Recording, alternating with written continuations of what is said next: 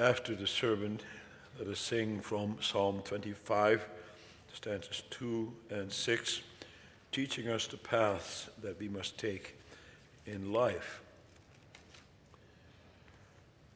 Beloved congregation, brothers and sisters, at first glance, this passage offers us many difficulties. In the previous chapter, we are told how David spared the life of King Saul. Even though the Lord God had given King Saul into David's hands, he did not want to take his life. Saul was a wicked king. He had shed the blood of many innocent men, including the priests who faithfully served the Lord. God clearly was no longer with Saul. Samuel has, himself had said so. And yet, David does not dare to lay his hand upon the Lord's anointed. He is even remorseful that he cut off a piece of his robe. But now look at this passage. It's almost as if we see a different man. It appears that David, in his encounter with Nabal, is now eager to shed blood. What Nabal did was nothing compared to King Saul. All Nabal did was to refuse David some food and drink. Yet David was ready to kill him and his whole household because of it. Isn't that contradictory in the least? And not only that, why should Nabal give anything to David? Oh, sure, David protected Nabal's flocks, and he did not harm him and his men in any way. But it does not state anywhere that Nabal asked for such protection. Also, isn't it David's moral duty to respect another person's property.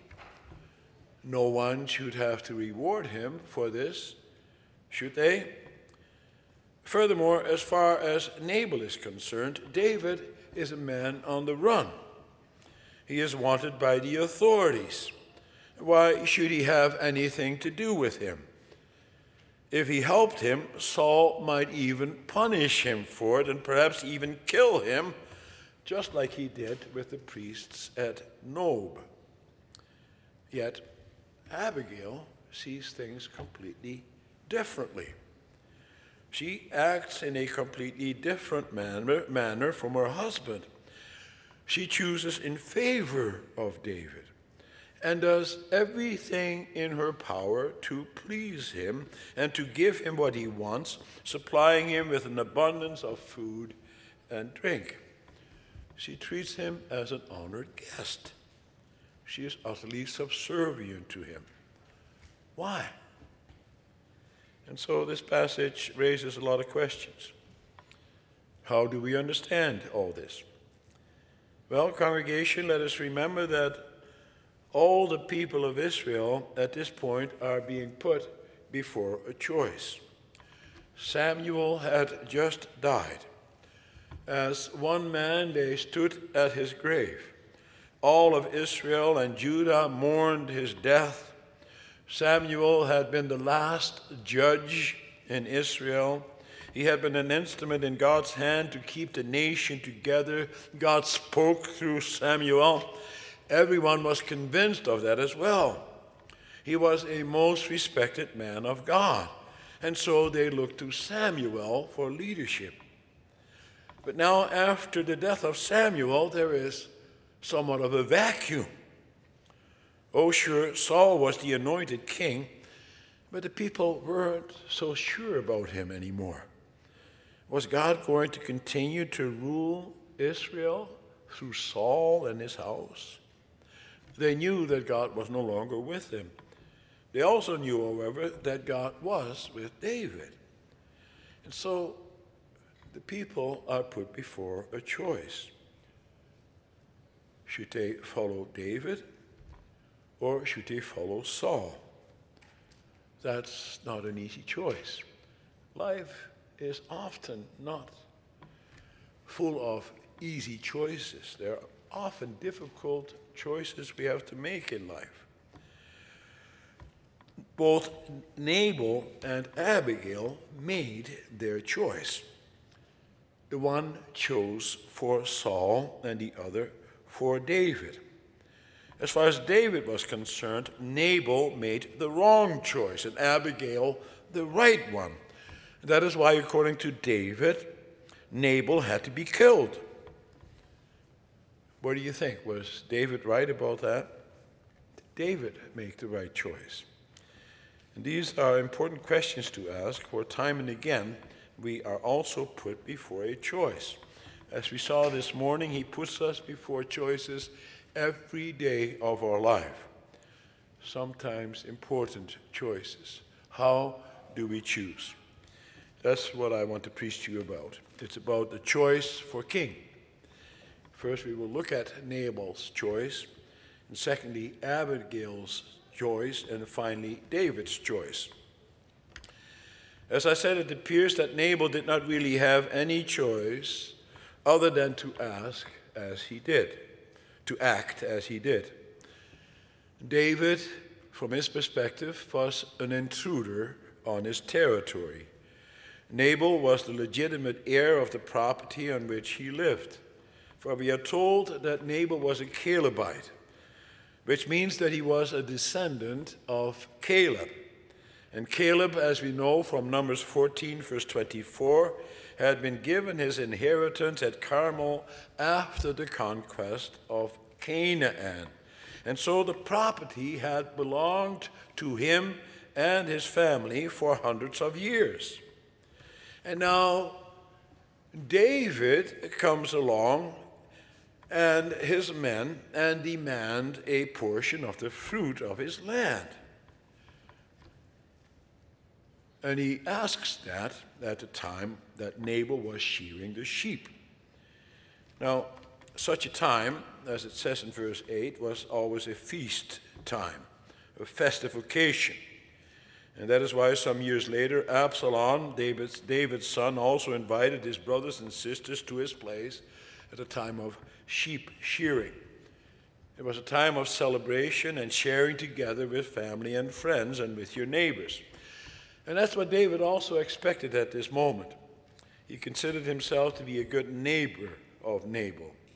After all, he had respected Nabal's property and his men. And furthermore, David and his men were hungry and thirsty.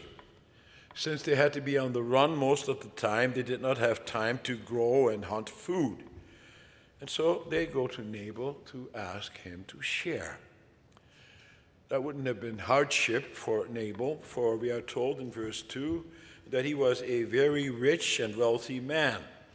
He owned a thousand goats, 3,000 sheep, and he was also wealthy enough, as it says in verse 36, that he could hold a banquet like a king. Nabal had an abundance of possessions. But what happens? Although David's men greeted him in a most cordial and courteous manner, Nabal was not in a generous mood. On the contrary, he turns David and his men down with a curt and insulting answer. He says to them, Who is David? Who is this son of Jesse? Nabal, of course, knew very well who David was. And David had been around there for quite some time already. He had had contact with his men over many months. And no doubt Nabal's men will have also reported that to him. And furthermore, David's exploits were also very well known at that time. The whole country had been talking about him, how first he had defeated Goliath, and then as commander in Saul's army, how he had defeated more men than Saul himself. And so it came about, as it says in 1 Samuel 18, verse 6, that all Israel and Judah loved David because he led them in their campaigns. It even says in verse 30 of that same chapter that David's name became well known. Additionally, by this time he had become widely recognized already as Israel's future king. Jonathan, Saul's son, knew that as a fact. And no doubt, except in the presence of his father, he will not have kept quiet about it. Jonathan loved David and did everything to protect and to promote his name. The servants of Achish, the king of Gath, also knew about David. For at one point they said to Achish in 1 Samuel 21, verse 11, Isn't this David, the king of the land? Even Saul himself, as we saw in the previous chapter, as we saw this morning, expected David to become king. And so David was already recognized as such. But now Nabal asked the question Who is this David? Who is this son of Jesse? Why would he say this? Well, no doubt to heap contempt upon him. Who is this David? As far as I'm concerned, he's a man of no account. I don't want anything to do with him. Nabal made his choice. He chose against David and in favor of Saul. It doesn't state exactly what Nabal's motivations were, but it appears that it had a lot to do with the bottom line. For, da- for Nabal, this was an economic decision. He was not interested in upsetting the status quo. He liked things just the way they are. Under Saul, he had been able to maintain his position in Israel and to protect his property. To help David in any way would put his property and perhaps even his life at risk.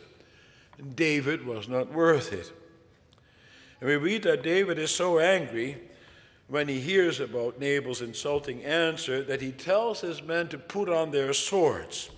He wants to put Nabal and his men to the sword, to death. But then Abigail comes upon the scene. She makes a different choice, and she saves the day. It's the second point. When David heard from one of her servants that David is about to avenge himself, she immediately goes into action. It says she made haste.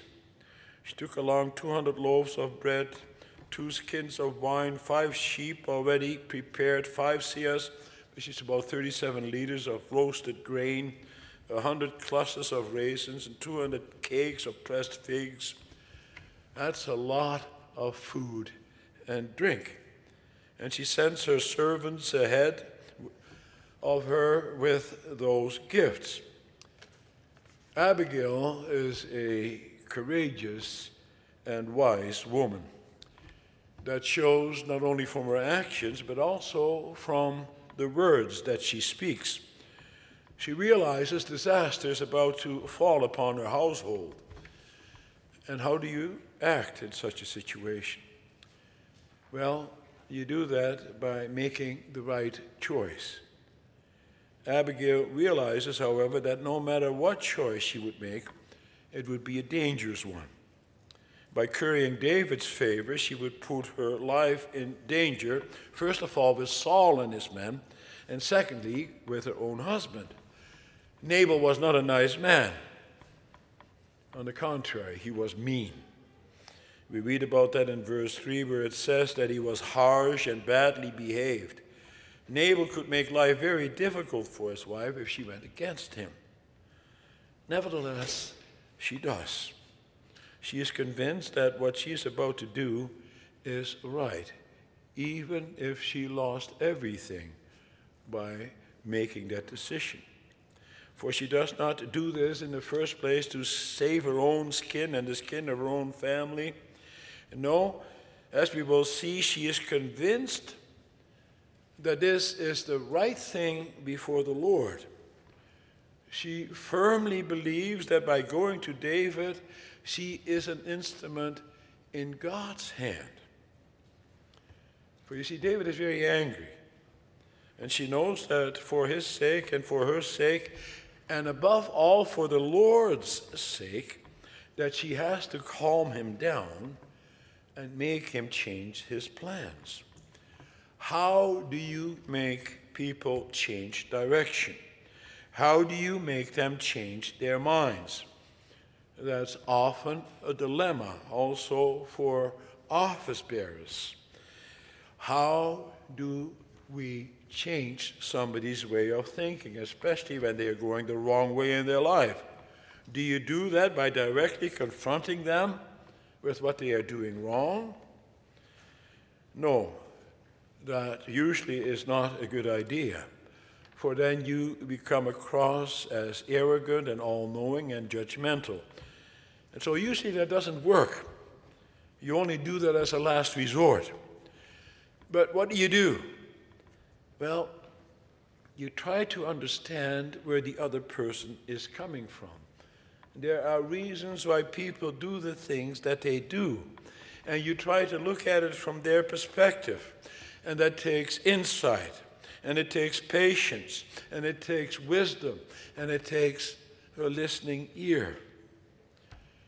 And so, what does Abigail do? Well, she knows, as it says in Proverbs 15, that a gentle answer turns away wrath, but that a harsh word stirs up anger. And therefore, she does the opposite of what her husband did. He was arrogant, she is humble. He was aggressive, she is gentle. He was unyielding and stubborn and unkind. She was open and honest and kind. But look at what she does. As soon as she meets David, she gets off her donkey and bows down before him with her face to the ground. She also calls him my Lord. She treats him as her superior and with respect. She even takes the blame, she even takes the blame for what happened upon herself. She is humble. And she says that it is all her fault. Of course, not true. And David also knows that. But by stating this, he makes David realize how serious the situation is for her and everything that belongs to her. She wants David to think about the consequences of his intended actions. And then she says that her husband is just like his name. His name is fool, and folly goes with him. For that is what the name Nabal means in Hebrew fool.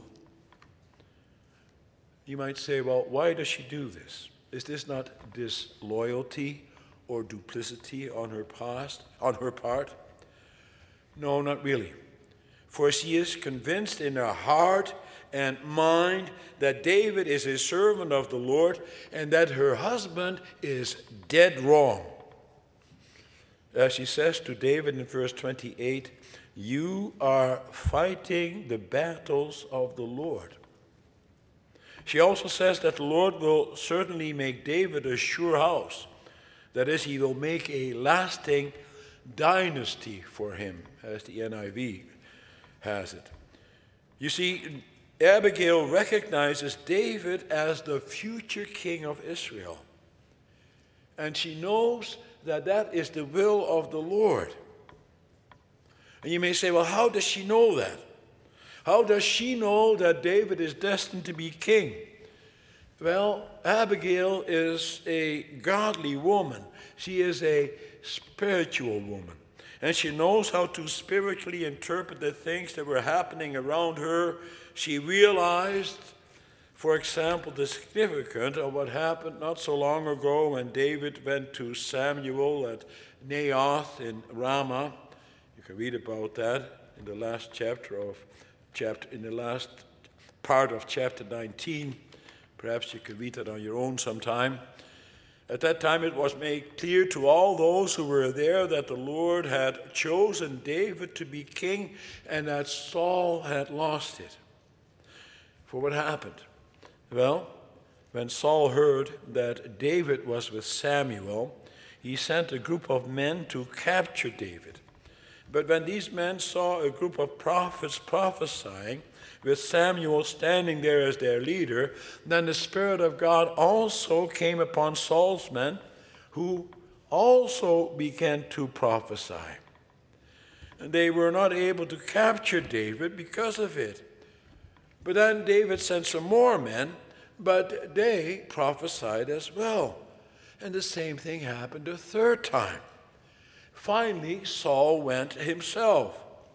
And then God protected David once again, for God's Spirit also came upon Saul, so that he too was rendered powerless. Saul stripped off his robes and prophesied. And no doubt all of Israel heard about this. This was a clear indication to the people of Israel that Samuel, and therefore also God, protected David. God was with him. And so Abigail knew that God was with David and that he was going to be king in one way or the other. But she also knew that David was about to make a terrible mistake if he were to avenge himself on Nabal. This was not the Lord's will. She had to change his mind. It would be disastrous if she didn't. For what else does she do? She states in verse 26 that the Lord has restrained you from blood guilt and from saving with your own hand. It's amazing, actually, that she says this, for at this point, David had not yet decided to avenge himself. He was still intent on doing away with Nabal, yet she acts as if he had already decided not to go ahead with it. Why would she do that? Well, to make him think and to reflect on what he is about to do. That's how she expects him to behave with wisdom and understanding and compassion and restraint. Why? Because David is a child of the Lord. And that is why she also calls upon God's covenant name. She appeals to him as a brother in the Lord not to make this terrible mistake that he is about to make. And so on, that brings us to the third point. How does David respond? For David also has to make a choice. He either chooses the way of the flesh or he chooses the way of the spirit. He either gives in to his anger or he gives in to the Lord. Thankfully, David chooses for the Lord. He chooses God's Spirit to move him. He says to her, Blessed be the Lord, the God of Israel, who sent you this day to meet me. Blessed be your discretion and blessed be you who have kept me this day from blood guilt and from working salvation with my own hand. And so David agrees with her. God's Spirit worked through her. She made him realize that what he was about to do was wrong. She made him realize this, especially through the words that she spoke. She told him that the Lord will certainly make a lasting dynasty for him. And she tells him that even though someone may be seeking his life, that the Lord him, himself will nevertheless securely bind him in the bundle of the living. God is going to do these things. In effect, she's saying, David, let God take care of Nabal. Vengeance belongs to the Lord. Wait for the Lord to act. He will protect you. He will make you king in his day. Isn't that what God had already promised? David, you must act in faith. And David accepts her words with a humble heart. He knows that she is right. He must wait for the Lord. And that's why the Lord so often says, too, that David is a man after God's own heart. Because David repents time and again and humbles himself. That's hard to do, isn't it? That's hard for you and for me as well. And we are full of pride, and we like to take things into our own hands. We want to make things happen. And we do that especially when we are still young. It's hard to wait. It's hard to wait for marriage. And so let's act if we're already husband and wife together. Or it's hard to wait for your business to prosper. And so let's help things along a little bit by lowering our ethical standards.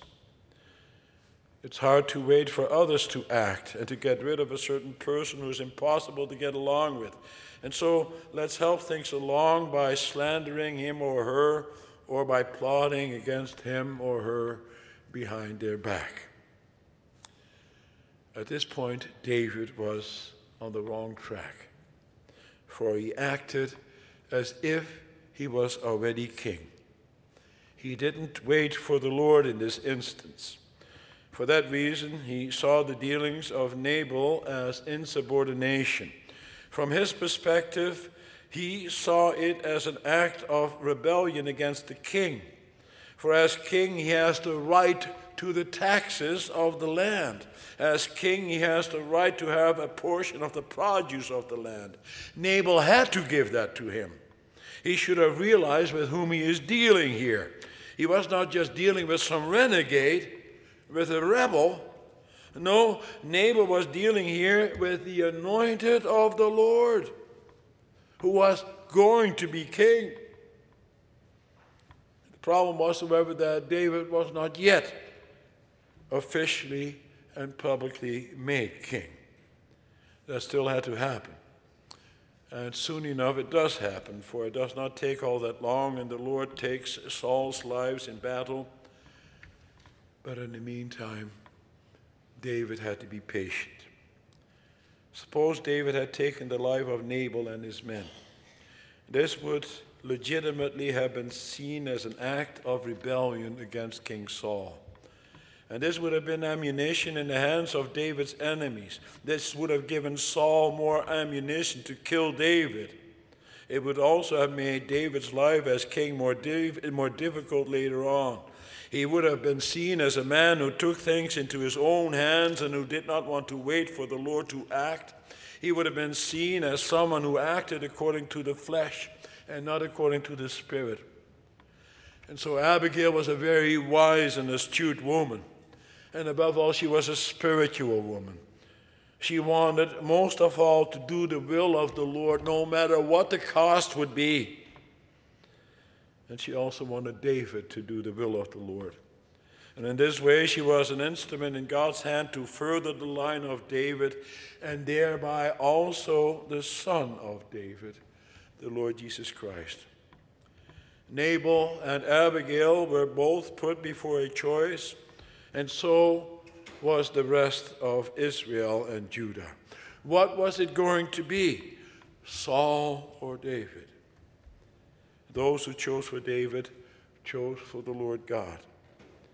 But to choose for David carried with it many risks. You could lose your property, you could even lose your life. But what is worse, by making the wrong choice and by continuing to go along on such a path, you could lose your eternal life. As I said at the beginning, the Lord also puts us, New Testament believers, before a choice. At the time of the Lord Jesus, the people had to decide Barabbas or Jesus? Who's it going to be? The people had to decide are we going to take the side of the Pharisees? Or are we going to take the side of the Lord Jesus and those who belong to him? What's it going to be? And then it is not which is the safest choice, but which is the choice that pleases the Lord. That's also the way it is for us. You always have to choose for the Lord first, no matter what the cost. And we should ask, in whatever circumstances, do we choose according to the Spirit or according to the flesh? Do we want to further our own cause or do we want to further God's cause? Are we interested in maintaining our earthly riches or our heavenly riches? What will it be? Those are the kinds of choices you and I have to make. Not just at critical times, but every day. Every day, God puts us before a decision. What shall I do in this or that circumstance? We always have to ask ourselves this question Am I going to follow the way of the flesh, the way of man, or am I going to follow the way of God? How do I glorify God in this? Some of you may think that this is Arminian, but is it? No. For us Reformed people, we know that we too have to make choices. But that once we have made the right decision, that we cannot boast in ourselves, for it is always the Lord who works it in our hearts. The glory is to Him alone. But He does want you and me to make choices at all times. And He wants us to choose for Him time and time again. Beloved congregation, the Lord God wants you and me to walk a straight line. The road to damnation is a wide road. It is an easy road, for it goes the way of least resistance. It uses what you think is best for the moment. It wants to please the flesh.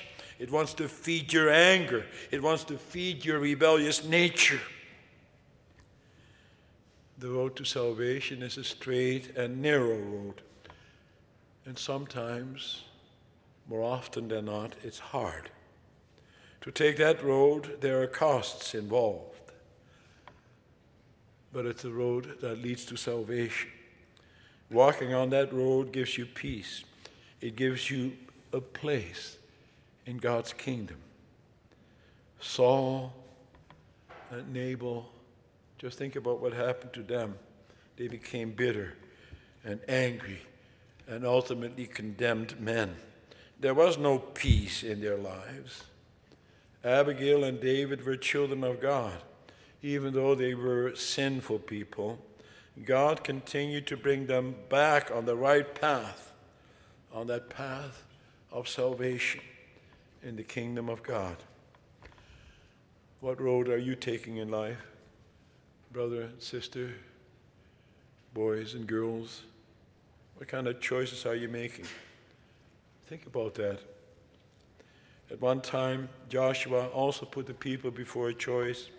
He said in Joshua 24, verse 15, And if it is evil in your eyes to serve the Lord, choose this day whom you will serve, whether the gods your fathers served in the region beyond the river, or the gods of the Amorites in whose land you dwell. But as for me and my house, we will serve the Lord. I love it when I see that text on people's walls or in bedrooms or in buildings.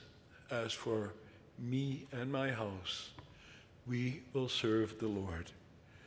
Let that always be your choice, brothers and sisters, boys and girls, time and again.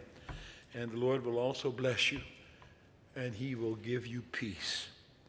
Amen.